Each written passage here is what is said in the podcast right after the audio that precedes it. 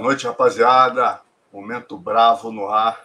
Sempre aqui com Guilherme Bravo aqui para Boa noite, Bravo. Debatermos aí esse UFC 284 que não teve tanta polêmica, né, Bravo? Até para vocês, para a classe de vocês, foi tranquilo, né? Foi tranquilo, o evento foi bom. Boa noite, boa noite, Alonso, boa noite, galera. Evento bom, foi bem tranquilo. Teve lutas né, que, que surgem alguns assuntos, mas bem tranquilo. É, vamos começar então, né, cara, logo pela luta principal, que dentre esses assuntos, né, já esclarecendo para a galera as lutas que a gente escolheu, galera, assim, que rolaram um pouquinho, né, mais de polêmica, foi a luta do, do, do brasileiro, do Brenner, né, contra o Zubaira Tukubov, é o parceiro do Charles Oliveira, é, que uhum. o Bravo vai trazer aqui, vai destrinchar para a galera como é que ele viu essa luta. E Volkanovski e Islam Makachev mais pela questão dos rounds, né, Bravo? Eu não vi, tirando o Nate Dias botando uma pilha ali, eu não vi ninguém discordando do resultado como um todo, mas talvez de alguns rounds serem pontuados por Volkanovski ou não, né? Então vamos começar por essa, cara. É, é, como é que você viu, é, mais ou menos assim, de uma forma geral? Vamos, vamos, vamos, vamos jogando as fotos, o Bravo vai falando, depois a gente joga os scorecards. Vai lá, tá. Bravo. Achei a, a luta excelente, né? É, eu dei os quatro primeiros rounds para o Slam mesmo. O terceiro round é um round mais disputado e o quinto voo que ganha. E o que eu achei é que fez diferença, assim, o, o tamanho do Slam Makachev faz diferença. Ele é maior, mais forte e, e em alguns momentos quando o Volk aproxima para como ele, ele tem até a mesma envergadura, né? Impressionante. Só que ele é baixo, então ele tem que jogar os golpes para cima. E para o slam ele só, ele só joga para baixo. Então, embora a envergadura seja a mesma, o slam tem mais essa vantagem. E fez um lutaço, mas achei o slam muito dominante. Assim. É, tem alguma, alguns caminhos que o, o Volkanovski abre para os próximos desafiantes. Sim, tem. Calma aí, deixa eu tirar aqui que o WhatsApp tá gritando. Mas eu achei, cara, o primeiro round, começar round round que, é, que fica mais ágil. Uhum. O, o, o Volk começa melhor. Ele sempre inicia assim, os rounds um pouquinho melhor. Ele acerta dois bons. Eles, eles estão se estudando, o Volk parte para cima, acerta bons dois golpes. Mas aí o, o Slam vem, acerta um, um flash down nele, leva para grade, pega as costas e começa a fazer o jogo que ele vai fazendo durante os outros rounds, né? Aquele jogo de aquele sambo dele e o grappling super efetivo. Então ele ganha o primeiro round para mim, um round claro. O segundo round é um round que eu acho até. O pessoal ficou no, no parelho, eu acho que pro terceiro round, depois a gente vai ver. E eu acho o segundo assim tão parelho quanto o terceiro. O terceiro eu achei um pouco mais fácil do que o segundo round. É, o segundo, o Volk, de novo, ele começa com bons golpes, o Islam vai e trava a luta, faz aquele jogo dele de travar a luta ali na grade e administrar a luta separa, eles voltam para trocação e o Slam acerta os melhores golpes. Ele tem o controle da distância, ele bate os golpes mais limpos e, e, e também acaba dando um flash down nele. E ele tem os bons momentos de clinch. Toda hora o Volk entra, ele clincha. Lembra um pouco o Anderson, daquele controle de clinch poderoso do Anderson? Impressionante, é. Tava falando ele isso com o Daniel Mendes ontem. Ele controla bonitinho, assim, muito bem e solta as joelhadas, assim, contundentes nele. Então ele leva esse segundo round também. O terceiro, eu achei, o pessoal achou disputado, mas eu achei o Islam tendo os melhores golpes, mantendo esse jogo dele efetivo e, e achei muito assim, eu uso no curso um exemplo do, do touro e eu achei muito isso, o Volkanovski como um touro, muito bravo, andando para frente, mas sem eficiência. O Islam passa para o lado, pega ele, bate, como se fosse, sabe, o matador, ele avança, vem trocando, mas ele passa para o lado e espeta. Ele, ele dá um passapé assim que é engraçado, ele acerta o passapé, mas o Slam logo levanta e pega a posição dele. E aí eu achei assim, embora seja mais truncado o round, eu achei que o, o Slam é dominante. Ele controla ali o touro bravo o tempo inteiro e também levou esse round para mim. Legal. O quarto é o mais fácil, acho que não sei se a galera estava aqui olhando até o chat e, e se a galera concorda que o quarto round ali é o mais fácil. Ele, ele e, e, no quarto me chama a atenção de uma coisa do, do Volkanovski, que toda vez que ele recebe o golpe, um golpe bom do, do Slam, ele consente.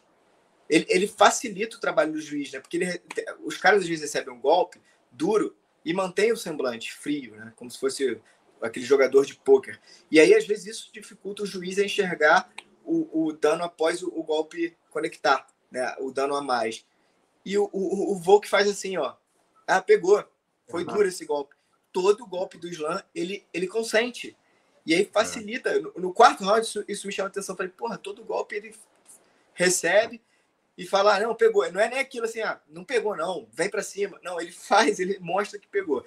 E aí ele, esse quarto round eles começam dessa forma, trocando. Eu acho que o Slam tem os bons golpes e o Slam põe para baixo, pega as costas e aí ele passa a controlar o tempo do round. Ele ganha esse round com segurança. Ele, ele não avança na pontuação dele, né? Porque ele pega as costas, se mantém seguro e, e pensa na cabeça dele: eu tô confortável aqui, tô tranquilo, esconde um pouco o, o Volkanovski fica puto, dando os socos assim. Nenhum dos socos também foi É isso que eu ia tocar com você, Bravo, que eu vi gente falando, não, mas pô, os socos, é, o cara tá ali, pegou as costas, se colocou numa posição confortável, mas quem tá agredindo é o Volkanovski. Não foi bem assim, né? Quer dizer, o, o Makachev fez um, gra, um grappling ali efetivo, Volkanovski tentou, da maneira que ele tinha ali, agredir, mas não estava acertando nada.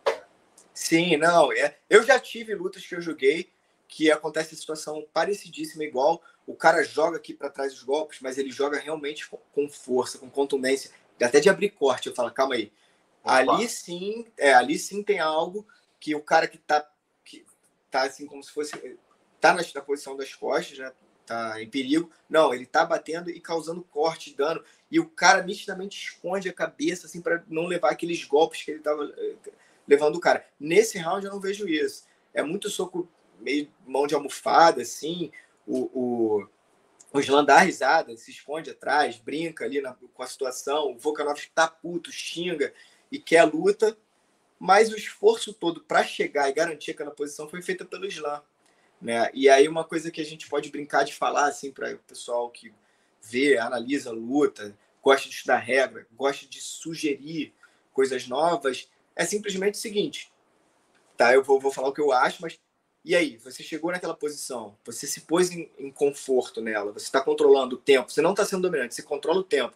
Porque ele falou, ele botou para baixo, fez um grappling efetivo, ganhou a posição, fechou o cadeado e travou. Dali ele pode ficar se ele quiser.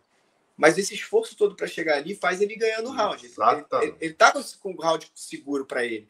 E ele pode brincar de ficar ali se ele quiser. A minha pergunta para a galera é a seguinte: vocês acham que nesse tipo de situação o árbitro poderia separar e mandar para cima de novo, já que os dois estão parados na situação, ou não? O que, que eles acham? E aí, em vez de ficar, ah, não, foi, ele estava na posição, mas está batendo, não. Ele estava ali sem fazer nada também. Ele está aqui dando soquinhos, mas não está ameaçando perigo em momento algum. E aí eu pergunto, vocês querem melhorar a regra? O que, que vocês acham? Deveria subir de novo? O lutador garante também uma montada. Fica na montada só abraçando e não faz nada. A luta pode ser separada ou não. Né? Isso é uma, uma, uma coisa que eu jogo no ar para os ouvintes. Assim, quem gosta de luta responder o que, que acha. Eu não sei o que, que você acha disso, Alonso. Cara, eu, eu acho que, que não. Eu acho que assim, da mesma maneira que o cara, como você bem colocou, né? Ele tem que ter a técnica para progredir, chegar e ganhar aquela posição o outro precisa saber também se defender, né, cara? Tem maneiras de você sair das costas, tem maneiras de sair da montada. Tá desconfortável para você, você tem que ter é, é, argumentos técnicos para sair dali e voltar. Pô, é diferente, por exemplo, né? Digamos assim, o cara tá na guarda, pô, o cara laça os dois braços, cara, né? E trava o cara ali, aí é escancarado. Ele não quer luta, ele fechou a guarda atrás, laçou os dois braços debaixo da axila e travou ali. Pô, meu irmão, o cara não quer lutar de jeito nenhum. Aí o juiz tem que ter essa leitura, né? E falar, calma aí, não, aí, aí é palhaçada. Eu acho que é tudo, como você falou, uma questão de interpretação. Naquele caso ali, pô, cara, o cara chegar é que nem um outro exemplo bom disso, né, cara? É o Aljamain Sterling contra o Petrian. Pô, Exatamente. o Aljamain, cara, ele vai lá, consegue uma queda, progride, passa, vai para as costas, fecha o cadeado e começa a bater dali. Pô, você vai tirar esse domínio do atleta, cara? Ele não está amarrando. ele chegou Sim. numa posição de domínio absoluto por méritos próprios. O outro que tem que, pô, saber evitar aquilo ali, né, cara? Então, eu, eu acho. Mas é o que você falou, tem casos e casos, e aí o bom senso do árbitro é essencial, né, Bravo? É, eu concordo. Eu também acho que não tem que tirar da posição, nem da montada, nem das costas. Vale Tudo não tinha limite de tempo, porque era isso. O cara montava, tá esperando o momento certo para bater, o outro cansar. Tem tudo isso. Tudo bem que hoje em dia é um outro esporte, a gente tem rounds, mas toda essa essência de você não tirar de uma posição que você trabalhou muito para chegar e você simplesmente tirar é complicado, eu não concordo. E aí eu, eu, o outro também tem que ter técnica suficiente para sair daquela posição, saber se defender, entendeu? A do Alistar mesmo, o, o ele sai e o Alistar aí é domínio, você vê que é a diferença de domínio.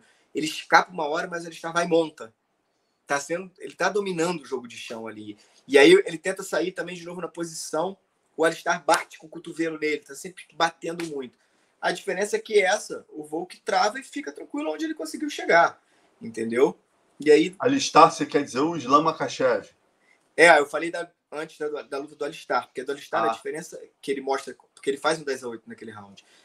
Ele mostra que ele é dominante porque ele tem um controle tão grande. Não, você fala do Aldiaman Sterling, Aldiaman, Aldiaman. É, isso. Aldiaman. Perdão. Ele tem tão grande controle que ele, o, o, o adversário dele sai, nesse furo que ele sai, ele aproveita aquilo e monta. E ganha uma é. outra posição de vantagem. O cara tenta sair, ele dá cotovelo, o cara volta porque tá, tá se colocando em posição difícil. Então ele começa a dominar. A, a, nessa agora, não. O, o, o Islam ele tá controlando. Ele garante a posição e controla. Elas são assim diferentes, né? É, Mas eu exatamente. acho isso. Você não, você não tem que tirar a posição. O árbitro até fala uma hora para os dois trabalharem ali na posição. Mas... É, então, quer dizer, resumindo, você é, para você foi quatro rounds a um para o Islam Makachev, justo, né? apesar de ter terminado ali, se aquilo ali tivesse acontecido mais para o meio do round, né, Bravo? Poderia ter sido um round ali de 10 a 8. Eu, eu falo assim, né? Digamos que o, que aquele knockdown do, do Volkanovski ali, aquele ground and pound no final, tivesse ocorrido no meio do round, né? Poderia ter sido um round de absoluta dominância, mas não foi, né, cara? Foi o, o quinto, minuto, quinto, né? quinto round. O né? quinto round, é. É, é. é ele, o Slam começa bem nesse round de novo. É. Ele acerta umas joelhadas no clinch que cortam aqui, fazem, acho, eu não sei se foram dois cortes ou um que sangra aqui bastante no olho dele. Ele tá perdendo, mas aí ele vai e acerta um bom golpe, meio que um flash dele, ele baixa a cabeça e joga um direto junto que o Slan sente, você vê que, que ele, dá, ele abre o olho assim, meio. Caraca, quanto tempo tem nessa situação que eu tô? E o Volk vai destruindo, vai batendo sem parar né, nele, assim. E, e, e vira o round, assim. Vira o ah. round muito bem. Eu acho que é o que você falou, se começasse no meio, ou, sei lá, no segundo minuto de luta, ele ia cara, ele ia destruir. A vontade ali. que deu, né, cara, é difícil. Normalmente eu sou daqueles que eu, eu odeio, eu odeio revanche, eu evito revanche. Eu gosto de ver a categoria andar, e tal. Ainda mais são duas categorias né, bem movimentadas, o pleno e os leves. Mas, pô, essa luta foi tão espetacular, né, cara, que a vontade que eu tive, aquele gostinho, termina a luta, eu falo, porra, Dana, casa essa revanche em Vegas. Deu uma vontade de continuar eu, vendo. Não seria é, justo, eu, eu, né, cara? É, eu achei o Slam muito dominante, assim. Achei é, tem razão, bem é. superior, é. assim, aquele, tudo bem, teve aquele momento final, mas foi uma luta que eu vi que o, a altura, o peso, por mais que ele tenha sido ex-atleta de rugby, foi rugby que ele jogava? É, rugby, isso, era, isso mesmo. Mas fez muita diferença. O slam, quando ele é. clincha, você vê que o cara que é. tem um controle daquela forma, e diversas horas ali que você vê o slam, sabe, você vê ele muito é. tranquilo durante o round, o tempo todo, a não ser esse quinto round. É. Vamos só dar um abraço aqui na galera, ó, a galera assistindo, vamos lembrar de curtir, galera. Ó, Augusto César Legramante, sempre chegando primeiro aqui. Pô, MMA Meloto, grande parceiro aqui. Boa noite, pessoal. Volkanovski achou que venceu o round 2, 3 e 5. Pô, o cara saiu da luta, né, meu irmão? Ele tem direito de achar, de, de, de ter a visão ali, né, com sangue quente, mas o Bravo analisou aqui com, com calma, né, Bravo? Vendo e revendo, e, e, realmente ali é o que você falou. Cabe até talvez a discussão do 3 e do do 3, poderia caber a discussão, né? Pelo que você falou ali. Tem o segundo aqui, o, o é, o segundo também. É, e tem discussão também. Uhum. Apesar de eu achar, é, minha opinião claro, foi essa. Né? Foi os quatro rounds ali, tranquilos do, do, do Islam. Pedro Rodrigues com a gente, salve PVT, MMA Debate, boa noite, grande Floresta, abração, meu camarada.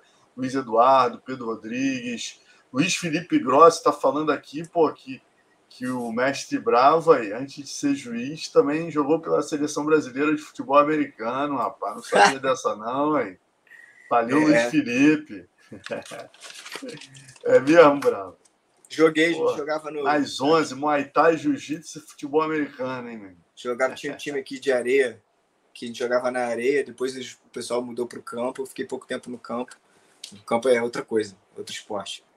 Que legal, meu irmão. Bom, vamos seguir então para a luta que foi mais polêmica, né, cara? Que foi a do brasileiro, né? A do Brenner estreando aí, o Elvis Brenner estreando contra o Zubaira Tukugov, um clássico entre a equipe do Khabib e do e do e a Shootbox, né? Outro clássico. É, Charles veio aí pro, inclusive falou para a gente na quinta-feira, foi para Perth para assistir, para ser corner do, do, do, Elvis. Eu te confesso que eu não vi na hora, Bravo, você até queria ouvir tua opinião, que eu não vi na hora, né? Aí eu entrei no Twitter, eu vi só o card principal na hora para fazer a live com o Daniel Mendes, depois eu comecei a rever as lutas do card preliminar para a gente fazer o programa hoje, papo de luta amanhã. E, cara, te confesso, óbvio, eu já fui sugestionado, né? Porque eu entro no Twitter e vejo, caramba, 19 é, é, jornalistas que deram resultados, 19 deram Zubaira Tukugov. Mas conhecendo o Carlão como eu conheço, eu vi pela maneira que ele colocou, me pareceram que os rounds foram próximos, não foi uma coisa assim de ser roubo, né, cara? E, e aí eu assisti novamente, eu, eu assisti aqui sugestionado por isso e, cara, não achei. Pô, achei os rounds, vou ser até sincero, Bravo, eu tive dificuldade ali é, de, de pontuar, cara. É, pô, eu queria saber tua opinião, achei muito justo, não foi nenhum roubo, como me pareceu pelo, pela opinião dos 19 colegas. Como é, como é que você viu esses três rounds? Então, eu vou eu sempre entro para falando do meu resultado, depois eu vou em round a round, tá? É eu achei dois rounds para o Elvis. O segundo round é o round mais disputado, mas mesmo assim eu vou, de, vou com o brasileiro. É, e o terceiro round eu vou pro pro Zu, como é que é o Zubaira, né? Zukugo, é, o Zubaira Tukugov. O terceiro é claro, é claro dele, mas os dois primeiros para mim são do Elvis com o A gente tem round. até a papeleta aí é, para você dar uma olhada, ver com quem você você vai aqui. Barry Foley, é, que é o último aqui, deu os dois primeiros para o Zubaira. É, o, o Evan Field deu os três rounds para o brasileiro. E o Derek Clearly deu o primeiro e o terceiro é, para o brasileiro. Você vai com alguém aqui, Bravo? Eu, Você... assim, eu não estou igual a... Calma aí. Ninguém, né? Você deu os é dois ninguém. primeiros para o brasileiro, né? É, eu acho que o terceiro aqui, por exemplo, o terceiro, eu vou falar do terceiro, não tem como ir para mim, na minha opinião, para o brasileiro. O terceiro é o round mais claro do russo. Ele faz o jogo de conectar bons golpes e travar a luta. É isso. O Elvis, uhum. no final, sim, ele acerta uns bons golpes. Sim, ele acerta no final. Ele acerta a luta inteira bons golpes. Mas o terceiro, não. O russo, ele tem melhor volume, tem os golpes com mais contundência e tem os momentos de grappling efetivos. Assim, ele dá uma travada na luta, mas ele tem esses momentos. Então, esse terceiro round, para mim, é o round mais, mais claro da luta. Pro. Pro. Tukov, Zubaira Tukugov. Zubaira Tukugov. E aí, assim, o primeiro round, quem que deu primeiro pro, pro Elvis? O primeiro. Derek. Foi o, o, o Barry Fowler. De, de, não, perdão, foi o, o, o, Evan Field deu todos os rounds pro brasileiro e o Sim. Derek Clear deu o primeiro e o terceiro pro brasileiro. É, o primeiro essa luta é muito boa. Foi a primeira luta do card e já foi uma lutaço. Assim. Falei, cara, uma lutaço, boa. E luta difícil, assim, porque você tem que ficar olhando e prestar atenção em cada momento, assim, cada golpe que pega, porque o, o Zubaira, ele, ele, ele tem até bons golpes, mas alguns eles resvalam na guarda do, do, do Elvis. O Elvis defende bem. E o Elvis, sim, conecta os golpes mais limpos. Ele já começa no primeiro round melhor, com bom volume de golpes no Zubaira. E aí o Zubaira dá uma revertida e começa a acertar os golpes mais contundentes. Ele tem menos volume, mas acerta contundentes e, e equilibra a luta. Só que o Elvis vem com chutes, cara, que são efetivos pra caramba no, no Zubaira. Você já começa a ver ele caminhar diferente, né? Durante, no, no primeiro round. A perna começa a ficar magoada e fica, porque você sente nitidamente o caminhar dele é diferente, ele já não caminha mais como ele começou. E ele abre também um corte, cara, no russo. Então, assim, você vê o, o dano claro nesse primeiro round feito pelo Elvis. Ela vai começar a ser meio disputada, porque o Elvis tem melhor volume, depois o Tubar acerta os golpes, os golpes mais efetivos, e aí o Elvis vem minando ele com chutes, passando, é, sendo mais efetivo. Ainda tem um, bom momento que eu não consegui ver se foi uma cotovelada ou um joelho que abre um corte no, no, no russo. Então, assim, ele tem os golpes mais efetivos com dano nesse primeiro round. E eu dou pro Elvis, pro brasileiro. O segundo, que é o mais disputado, é parecido, sim. Ele, o, o Elvis tem os golpes mais contundentes. E aí, o que, que acontece? Igual eu falei na luta do, do Volk, que você consegue. O, o Volk faz isso, ele recebe o golpe e. Ah, não, porra, ele fala, caraca, esse pegou. Pro cara, o Elvis faz uma coisa que confunde a mente das pessoas e do juiz. E eu já vi gente fazer muito isso no boxe. E, e, e o cara dá um, um cruzado, e aí você, o, o, lutador tá vendo que vem esse cruzado e acompanha para o lado que vai, para tirar a potência, fazer como se fosse uma esquiva. Você tá aqui, ele, ele vira o rosto para o mesmo lado que o golpe vem. E aí o golpe não acerta em cheio. Muitas vezes nem pega, porque é ele que vira junto, entendeu? O golpe. Uhum. E, o, e o Brenner faz isso direto. O cara dá um, um, uns golpes retos nele que ele faz assim, ele que tira a cabeça. Não é o golpe que pegou e empurrou a cabeça para trás, entendeu, Alonso? Ele que sim, tira. Sim, sim, o golpe sim. vem, não chega a tocar e ele tira a cabeça. E aí ele tira e já joga um bom golpe de novo. Ou ele tá tirando sempre com a cabeça dele para trás e para lateral, que dá para reparar legal no segundo round disso. Ou ele ainda faz isso e dá um passo para trás. E aí causa uma falsa impressão que o russo está acertando os golpes. Ou que aquele golpe é muito mais potente do que foi. E não é. E aí você vai vendo leitura corporal nítida do round. Ele já vem machucado do primeiro, das pernas e do corte. No segundo, você vai vendo que o Elvis vai, ele vai acertando os melhores golpes. Ele recebe alguns que causam essa falsa impressão, então a galera acaba dando um dano maior para uma coisa que nem tem tanto dano, porque é ele que está tirando o rosto, ele que está desviando, tirando o impacto do golpe, muitas vezes não recebendo quando ele vira, absorve e volta e bate no russo. Então, assim, é um round legal de estudo para juiz, porque você vai. Aí você começa a entender isso. O quanto tem nuances pequenas que vão fazer diferença para aquele golpe ter um valor alto ou não. E aí você vê, depois você repara e me diz o que você achou. O Brenner toda hora, ele tira. Uhum. Ou ele anda junto com o golpe, o golpe não acerta. Então, ele, ele apesar de ser disputado, ele é melhor. E, assim. e, é legal esse comentário que você fez aí dos low kicks, né, cara? Que a gente tem muito aquela visão de pontuar só na cabeça. Pô, meu irmão, quantas vezes a gente tem visto aí golpes na linha de cintura definindo lutas no fígado, no baço, e os low kicks, né, o calf kick cada vez sendo mais usado e causando dano e mudando a postura do lutador, a maneira de andar. E uma coisa também, obviamente, isso não, não, não tem nada a ver pontuar isso, mas é, que é importante a gente dizer até em favor do Brenner, não na pontuação, mas a gente vê o quão guerreiro o cara foi. Cara, o cara foi chamado short notice total, né? Duas semanas pegou um lutador duríssimo que está desde 2014 no UFC. Você vê os caras que ele já ganhou, o Zubaira Tukhugov é uma pedreira. Quer dizer, chegou por conseguir bater peso. E para Perth ainda, para complicar, o cara vai para o outro lado do mundo, né? Lugar que, pô, tem 12 horas de fuso horário de diferença. Tudo contrário a ele, o russo mal ou bem já está ali mais próximo. Então, assim, cara, o Brenner está de parabéns, meu irmão. Não. Estreou conseguiu aí fazer um belo papel aí nessa estreia. E quer ver uma coisa que já foi me perguntado em alguns programas atrás sobre ah, os bruises, né, que são as marcas, os cortes. Isso às vezes mostra muito impacto. Aí eu respondo sim e não. Porque às vezes você abre um corte, mas qual foi a efetividade daquele corte? Abriu o corte e o cara continua indo para cima, não, não atrapalha, ele não. É, às vezes vai ser relevante, às vezes não. Essa luta, além de ter tudo que você falou, você não vê o Brenner cansar. Você vê que o Brenner que está vindo para disposição para cima o tempo inteiro com gás até o fim do terceiro round. Você começa a entender que os golpes dele são mais contundentes que o do Zubaira, porque você vê o, o, o Zubaira diminuir isso. Ele não vem andando com. Ele anda para trás, ele sente, você vê ele cansado, você vê que aquele corte incomoda, ele está o tempo inteiro no olho incomodado, a, o caminhar da perna dele. Então, o dano é visível não só ali da marca das pernas, mas você, você consegue ver no corpo do atleta isso. Você consegue ver no gás, o gás dele é diminuído pela potência dos golpes que o Brenner usa nele. Né? Então, além de você ter o visual, nessa luta, esse visual todo, ele, ele tem sentido.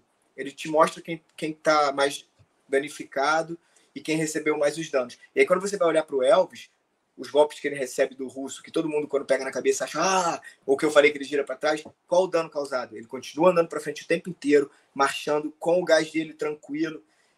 É uma luta excelente para juiz estudar. Você consegue ter toda essa leitura que um bom juiz tem que ter, entendeu? Ver que o cara tá tirando o rosto, ver o quanto não é danoso mesmo aquilo que tá te mostrando. Essa luta mostra tudo isso. Maravilha, bravo.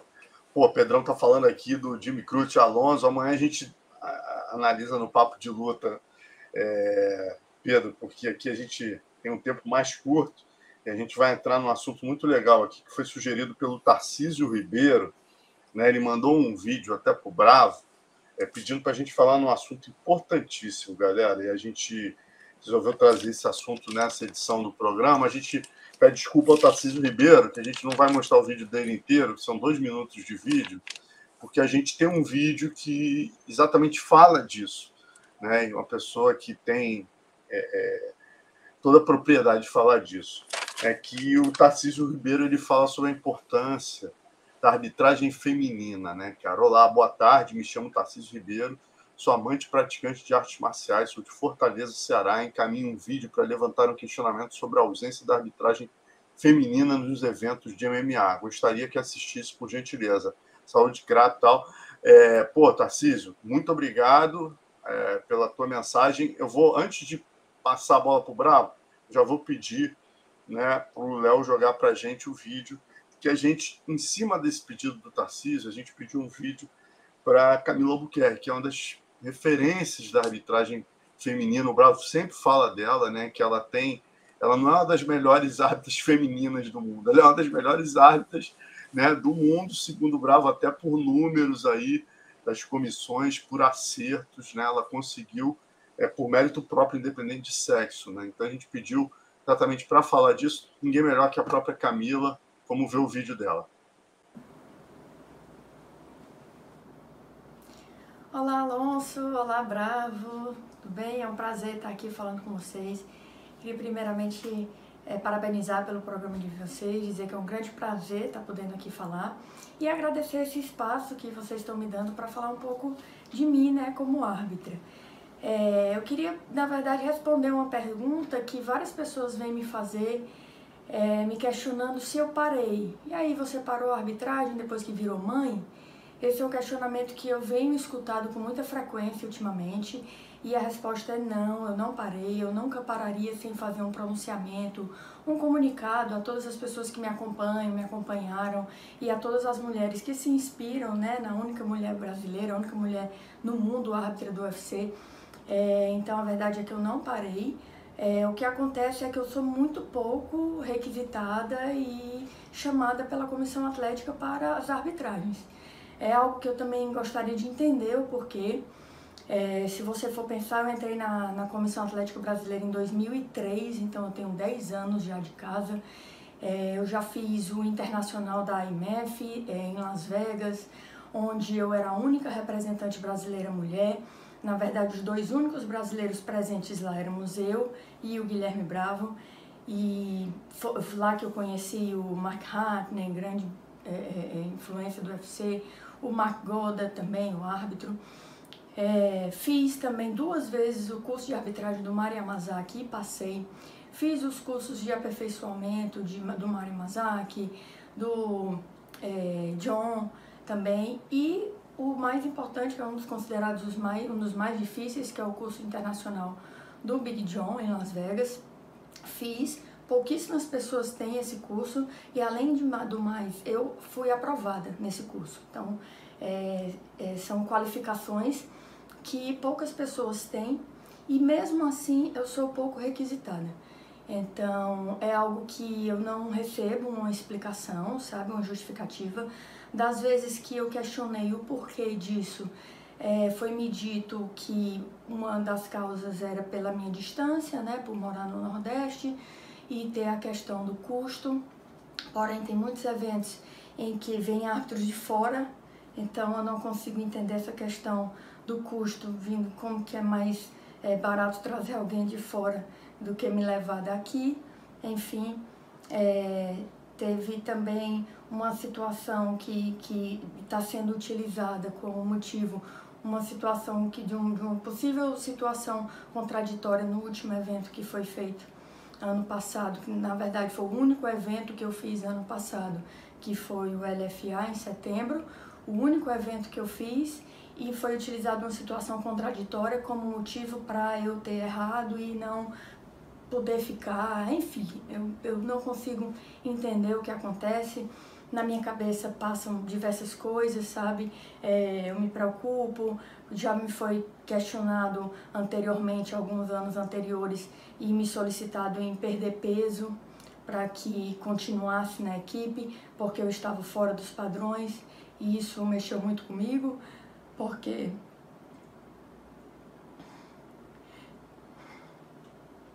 Eu não sei de que padrões que, que se utiliza, porque que padrão? Eu sou a única mulher, eu sou a única brasileira, eu sou a única no mundo. Então, que padrão que está sendo utilizado de peso? Por que só para mim, que sou mulher? Porque os homens não recebem essa mesma solicitação.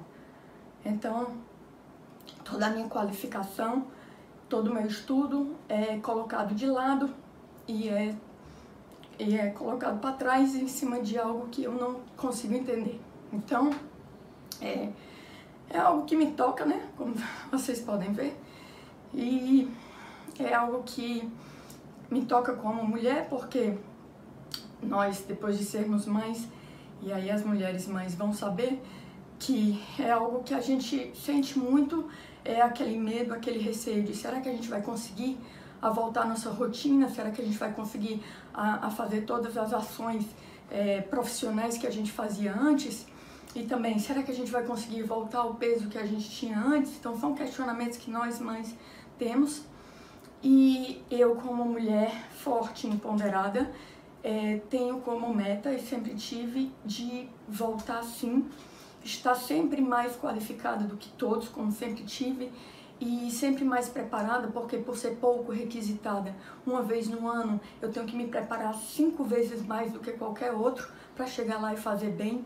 Em dez anos eu tenho uma situação de questionamento, de situação duvidosa, uma em dez anos. Então isso não é à toa, isso é fruto da, da, do minha, meu estudo, do meu esforço, certo? E eu acho que isso deveria ser levado em consideração. É, e então eu, eu gostar, eu, é o que eu sempre quis como mulher empoderada era mostrar que nós sim podemos ser mulheres, mães fortes e exercer a nossa atividade profissional ainda melhor do que qualquer pessoa, mesmo sendo mães, apesar de ser mães, ou ainda mais sendo mães, porque é uma coisa, é uma dádiva de Deus. Então isso não, não tira a nossa capacidade. Então eu gostaria de agradecer o espaço que vocês estão me dando aqui, de, de, de expor isso porque as pessoas estão achando que eu parei, que eu desisti. E isso não é uma característica minha. E se um dia eu vir realmente a parar por decisão minha, eu vou sim comunicar a todos, vou fazer uma, uma um post, uma publicação, é, para que todos saibam o porquê disso e não simplesmente desaparecer. Tá bom? Então, muito obrigado pelo abraço. Um beijo a todos vocês. Mais o muito legal, o vídeo é, e essencial, né, Bravo? Assim, é o que a gente está falando, não é só por questão de ser mulher, é questão de ser. É, é, tudo que ela falou, é competência, né, cara? É competência. Ela merece, ela conquistou isso, ela é uma profissional é, de altíssimo nível, independente de sexo, né, cara? E a gente tem que lembrar, né, Bravo? Aí muita gente pode falar, ah, eu não. Eu, é complicado você botar a mulher. Cara, Hoje em dia as mulheres estão, é, é, eu falo complicado botar com peso pesado masculino, tá independente. Hoje em dia metade do MMA, as, algumas das melhores lutas são femininas, nada mais justo. Né? As mulheres estão crescendo como jornalistas, a gente tem a melhor repórter é a Evelyn, né? a melhor comentarista a Ana. Pô, a gente vê as mulheres tomando todos os espaços do MMA feminino, cara. É praticamente aí, se não for a metade, é um terço de todo o MMA, as melhores lutas de vários eventos são de mulheres. É absolutamente razoável, né, você ter árbitras mulheres. Então, pô, agradeço a Camila aí pelo depoimento emocionado. Eu acho que essa questão tem que ser abordada, ela é, é ela é essencial. Obrigado por trazer isso para a gente, Camila. E, inclusive, né, Bravo, você pode falar melhor do que eu, não só sobre a Camila, mas existem outras meninas também, assim, exemplo da Camila, estão querendo espaço. Né? A gente tem outras árbitras no Brasil, né, Bravo? Sim, a gente tem várias, assim, só para deixar claro que a pergunta do Tarcísio, a gente mostrou ela escrita pelo Instagram e mostrou o vídeo. Depois eu posto um vídeo no meu pessoal.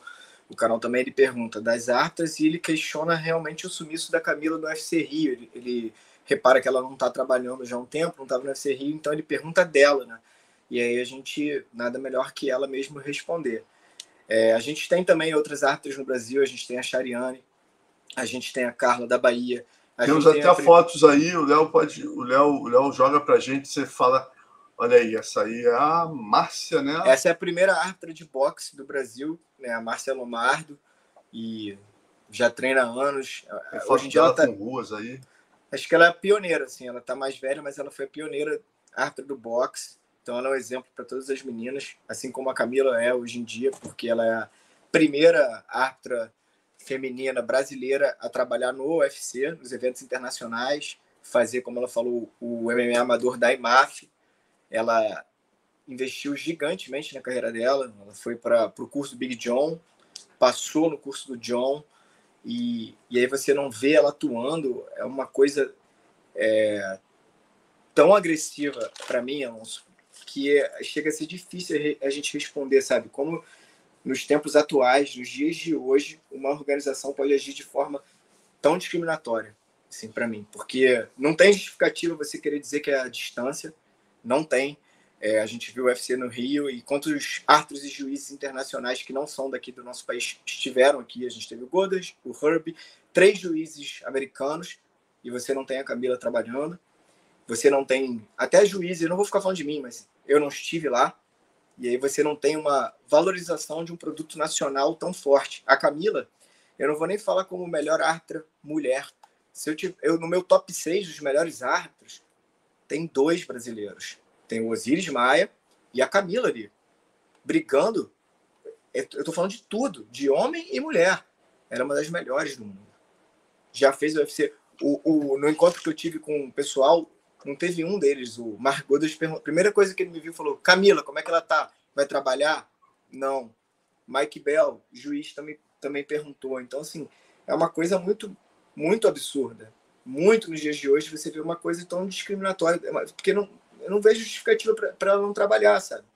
É, você não reconhecer a competência de um profissional também, sabe? Que investe, você não valorizar isso é, é contraditório demais. Para mim é uma coisa ah, não, é, assim. realmente assim. é, chega a ser revoltante, cara. A gente ter é profissionais do teu nível, do nível da Camila e simplesmente quer dizer, o UFC gastando dinheiro trazendo o Goddard da Inglaterra, trazendo o Hub. O Hub, tudo bem, você tem o Goddard e o Hub como base dos caras, tudo bem. Mas, pô, quantos juízes foram trazidos dos Estados Unidos quando a gente tem o Guilherme Bravo aqui, que é uma referência, né? Poxa, Cara, quantas lutas femininas, cara. Que coisa legal você ter a Camila, né? Pô, no Brasil, país dela, referência para outras mulheres arbitrando luta. Como é que você sabe? É realmente uma questão. Não. Obrigado, Camila. Obrigado, primeiro ao Tarcísio, cara, por trazer uma questão tão relevante aqui, ter essa sensibilidade, né? E segundo e a Camila, pelo vídeo, pô, meu irmão, arrebatador aí que você mandou, que eu acho que é uma questão absolutamente essencial. Desculpa, fala, Bravo. Não, assim, uma coisa, eu sempre questionei isso. Falei, ah, lá nos Estados Unidos você não tem uma artra internacional. Você não tem, a gente só tem a Camila no mundo. Né? E aí vão esperar criar uma artra de fora, americana, para tirar o lugar de uma pessoa que faz um trabalho brilhante. Né? Ela até comenta ali no vídeo que usa uma desculpa de, de, de algum erro que ela fez. Ela não teve erro nenhum. O último evento que ela trabalhou não existiu erro de Camila, sabe? Ela tem uma, teve uma situação de uma joelhada que é meramente, tipo, a gente é humano, a gente não consegue ver diversos ângulos. A gente teve no último evento, sem ser esse, o penúltimo, uma, uma joelha, um, não sei se é um dedo no olho, joelhada que o Arthur não viu e ele tem o, o replay instantâneo para usar e o segundo Arthur. Então, essa desculpa também não existe, porque não, a Camila não errou, não teve erro, como ela fala. E aí a gente tem o que é mais grave para mim, ela, ela comentando que pediram para ela emagrecer. Isso foi uma realidade. Pediram por uma mulher que estava nos padrões, estava nos padrões, a Camila nunca esteve fora dos padrões. Pô, né? totalmente. Para ela emagrecer, a menina pega, a mulher emagrece, né? Uma coisa louca, com certeza cria é, problemas psicológicos nela. Ela emagrece, ela fica nos padrões que eles. Pra, que padrões são esses? Ela questiona isso. E mesmo assim ela não é chamada e não é usada com nenhuma justificativa, sabe? Então, assim, a entidade deve uma resposta para ela e, e, e para a população, sacou? Para o país, porque é um absurdo, assim, ela não está sendo usada. Era para é. ela estar tá sendo usada, era para que a entidade daqui está trabalhando para que ela fosse trabalhar lá fora, né? Ou não só ela, como os outros artes juízes que tem aqui, estão entre os top 6, irem para fora para trabalhar. E, e, é feito um processo contrário de exclusão de pessoas que têm é, conhecimento, que fizeram por onde, investiram, é, é tudo muito contraditório é. e esquisito. E, a, e só para terminar, Alonso, que você falou, a gente tem também agora juízas formadas recentemente. É, vamos lá, joga para a gente aí, Léo, as imagens pro, pro, das juízas, né? A gente falou algumas árbitras. Ah, a Carla já tinha mostrado, né? Aí vamos lá. A, a Chariana, né? Carla.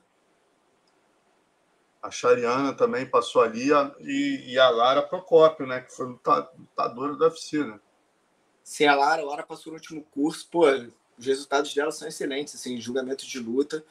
É, acho que em breve, se ela se aposentar e quiser trabalhar, vai ter bastante espaço. A Mari também, ó, uma juíza muito boa que passou agora no último curso que a gente fez. Teve resultados excelentes, julgamento de luta. Lutas difíceis, tá? Que eu passei, assim, pro pessoal na prova. E, assim, fiquei perplexo com o resultado das meninas, das mulheres. Assim, elas elas são, pô, não tem o que falar, né? É, assim, não tem nem o que falar, assim. Ah, então a gente teve, tem também juízas agora, né? Quer dizer, aquelas primeiras que a gente colocou eram os árbitros, né? Pode até jogar de novo, Léo, por favor. Se tiver a mão aí, é, vamos lá de novo. As árbitras, a Márcia, que é a referência, né? Que era, foi a primeira de todas. É, Márcia Lomardo. A Carla Freitas, que é árbitra e juíza. E a gente tem também a a Chariana, que é juíza, né? E árbitra também. A Aí Lara. Juíza. É, Lara Procópio. Lara Procópio que passou agora, Mariana. Mariana Ali. A Liz também, não sei se a Liz já apareceu. A, a Liz também estava na, na, na, lista, aí a gente mostrou. Mas, pô, muito, muito legal. E a referência delas, Alonso, é a Camila. É a Camila. Porque exatamente. todas querem chegar onde a Camila chegou, né? De trabalhar no maior evento do mundo, de ir lá para fora, fazer um curso do John, ela ir para a IMAF, né? Então, assim, a referência, tudo bem, a Márcia é do passado, do boxe, tal, a primeira mulher, mas a de hoje em dia, alguém escreveu sobre a inglesa Kim Winslow, né? Que foi de muitos anos lá para trás. Ela comete alguns erros, por isso ela para de trabalhar.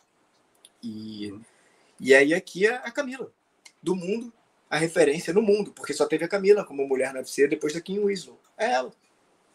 Pô, brincadeira. É isso, Bravão. Vamos. Assim a gente fecha, né? 43 minutos, estamos já estourando nosso tempo aqui. Agradecer a participação da galera e, pô, programaço aí. Acho que essa questão que a gente trouxe foi essencial. Mais uma vez, agradecer ao Tarcísio Ribeiro pelo vídeo, a Camila Albuquerque também pelo, por esse vídeo aí. E, com certeza é, vai esse vídeo, essa coragem da Camila é, não foi em vão, isso vai ser mostrado e vai com certeza ajudar não só a ela, né, que tem muita história ainda a ser feita, como a todas essas meninas que estão investindo na profissão, porque não é possível. O MMA hoje brasileiro tem dois cinturões, então, graças às mulheres, né? A gente tem três cinturões, a gente tem hoje o Poitin, tem, tem dois da Amanda, né? O MMA feminino brasileiro é o maior do mundo as jornalistas brasileiras arrebentando aí na área de MMA e, pô, a gente ter a melhor árbitra do mundo e não ser usada, pelo amor de Deus, né? Tem que todo mundo crescer junto. Essa evolução tem que ser junto. Então, pô, Bárbara, obrigado aí mais uma vez. O programa foi excelente aí, meu irmão. Semana que vem, vamos ver se a gente traz mais coisas aí pra galera. Vamos. Boa noite aí, galera. Amanhã tem Papo de Luta com Carlão Barreto. Aguardo vocês às 20 horas aqui no canal do PVT no YouTube. Boa noite, valeu. Valeu, Bravão. Valeu, boa noite.